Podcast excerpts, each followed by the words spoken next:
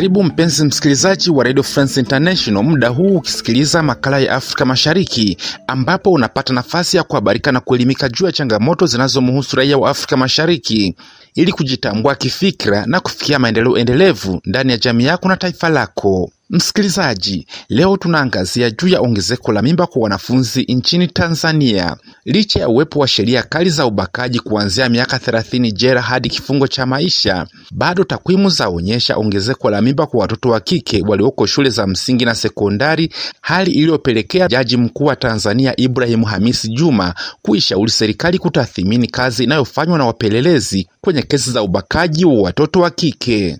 Mkoa wa Rukwa ni miongoni mwa mikoa yenye visa vingi vya mimba kwa watoto wa kike ambapo Novemba mwaka jana viliripotiwa visa vipatavyo mia tatu. Kupata mengi zaidi, fuatana nami Julian Rubavu, Radio France International.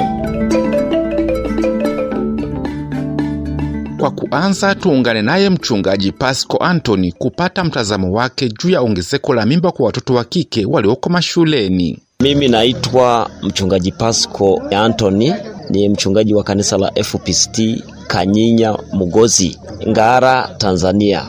Mchungaji, kuna hili tatizo la watoto wa kike kuvamiwa na kundi la wanaume kuwapa mimba wakiwa mashuleni. Hili swala mnalizungumziaje kiroho? Kusema kweli, kuhusu hilo inasababishwa na watu kuto kuyashika maadili ya kimungu na hasa kutohudhuria ibada na kusikiliza mawaidha yanayotolewa makanisani. Hicho ndicho kinacholetelezea watu wanaingiliwa na mapepo ya uzinzi au ngono. Mimi nafikiria jambo kama hilo ndilo linalosababisha mambo kama hayo. Watoto wa kike ambao ni wanafunzi wa shule za msingi na sekondari ni wahanga zaidi, na wanaotumiwa kwa hili ni wanaume, watu wazima au hata vijana wadogo. Kwenye mafundisho yenu mnamlindaje mtoto wa kike? Okay, asante. Kuhusu hili mtoto wa kike tunavyomlinda ni kwamba tunamwelimisha madhara ya ngono na jinsi wanavyoweza kujikinga, lakini sasa unakuja kukuta kwamba kinacholetelezea hawa mabinti nao wafike mahali washindwe kujilinda ni pamoja na kuto kupewa matumizi na wazazi wao. Sasa hicho wanaume wanapokuja na visenti senti, sasa vinawashawishi mpaka wana, wanaacha maadili, kwa sababu wazazi pia nao ni kiashiria kikubwa cha kuto kuwatimizia mahitaji yao. Na hawa wababa, watu wazima kabisa, kuna kesi nyingi zimeripotiwa maeneo mbalimbali nchini Tanzania, wanahusishwa watu wazima, walimu, hata wazazi wenyewe, wababa wenyewe ndio wanahusika, wanahusika katika hayo matukio. Hili mnalizungumzaje kanisani?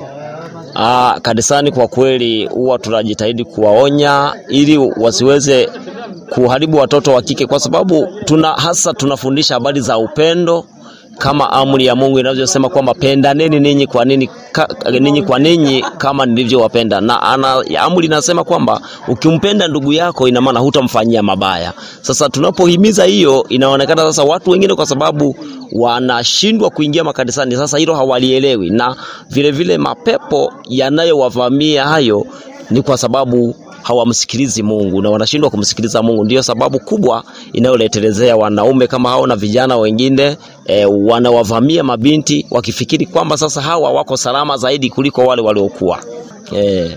Ni kipi kifanyike ili hao wababa wanaume wasiweze kuchukua hao watoto na kuwaharibu? Aa, mimi jambo la kwanza ninaloliona hawa wababa kwanza washike maadili ya kimungu wahudhurie ibada katika makanisa yao au misikiti yao. Lakini jambo la pili, serikali iweke mikakati mikubwa sana ya kuwashughulikia. Kama akikamatwa, basi sheria ichukue mkondo wake. Asante, nashukuru sana eh. Okay, mkumbushe msikilizaji majina yako na kanisa lako. Aa, mimi naitwa mchungaji Pasco Anthony wa kanisa la FPCT Kanyinya Mgozi, Ngara, Tanzania.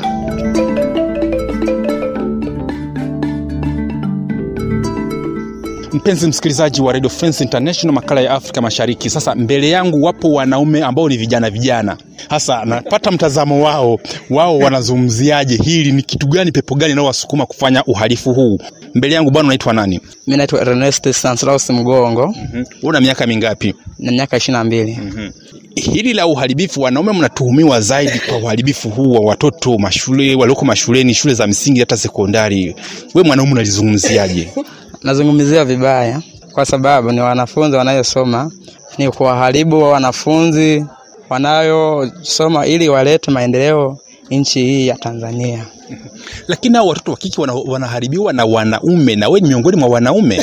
Sawa na sisi tu wanaume, lakini sisi sio wakwenda kuwa warubuni eti tuwape mimba ili waache shule. Lakini umeshashuhudia watoto wa kike wana mimba ambao wako shule za msingi, Ah, Hapana, mimi kweli sijawahi kuwaona, sekondari, niliwaona eh. na wahusika ni wanaume kama wewe. E, sawa ni wahusika ni kama wanaume kama sisi, lakini hatujawahi sisi kufanya hiyo tendo la wabakaji wa watoto wa wanafunzi. Yupo kijana mwingine bado damu ya moto. Wewe unaitwa nani? Kwa, kwa, kwa jina mimi naitwa Uchaguzi Stanislaus natokea Mgozi, Ngara, Kagera, Tanzania.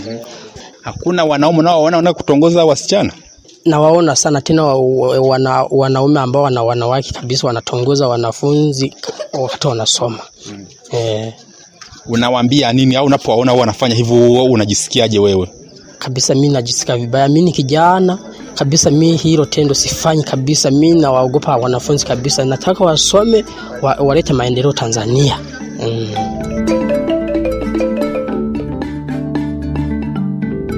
Aidha, serikali ya Tanzania inasisitiza kila mmoja kuwa mlinzi wa mtoto wa kike, na kwa anayebainika kwenye uhalifu huo, basi hatua kali zichukuliwe kama anavyobainisha Waziri Mkuu wa Tanzania ndugu Kassim Majaliwa. Watoto wa kike ndoto zao huwa hazikamiliki kwa sababu kuna makundi yasiyopenda maendeleo ya mtoto wa kike, na hawa tumewatafutia dawa yao. Serikali yenu imetafuta utaratibu wa kumlinda mtoto wa kike, na serikali yenu imewekeza kwa mtoto wa kike. Huyu ni msisitizo, na kila mmoja ajue kwamba mtoto wa kike ambaye anasoma kutoka shule za msingi mpaka akifike kidato cha sita hapaswi kuguswa na yeyote. Mwache asome, amalize mpaka kidato cha sita, aende chuo kikuu. Akienda chuo kikuu, huko anakuwa na uwezo wa majibu ya kukujibu. Ukimgusa atakuuliza unanigusia nini, unanitakia nini? Huku chini analindwa, tena tumeweka na sheria ngumu. Ya yeyote ambaye huwa ajali huwa ajipendi. Sheria yetu, yule yeyote ambaye anampa mimba mtoto yule, yeyote ambaye anamwoa mtoto yule, wewe kwanza, kabla hujaamua haya, jiulize una miaka mingapi, ili ile miaka ya kisheria tukikukamata, ukijumlisha, ujitafakari, utarudi hapa, utakuwa wewe sheria yetu ukimwoa mwanafunzi ukamwachisha shule ukimpa mimba mwanafunzi ukamwachisha shule ni jela haina msamaha. Miaka thelathini. Na tamka hili wakuu wa mikoa mnanisikia simamieni. Na tamka hili wakuu wa wilaya mnanisikia simamieni. Na tamka hili wakuu wa wadi na wakuu wa shahia mnanisikia. Nyie ndo hasa mtatuambia aliyemwoa huyu. Na kule mahakamani huwa watu wa namna hii hatuna siri kwa kuwaje ulisimama mti gani ulivaa nguo gani hakuna. Barabara nyeupe sio mafunzo jela. Kwenye eneo hili tunalisimamia sana. Lazima ndoto ya mtoto wa kike kwenye watoto hawa ambao wanasumbuliwa sana lazima itimie. Kwa serikali yenu imewekeza kwa mtoto wa kike na nyie someni mna uhakika mtu yoyote anayekugusagusa mtu yoyote anasema bwana kesho na pipi yako mwambie kula mwenyewe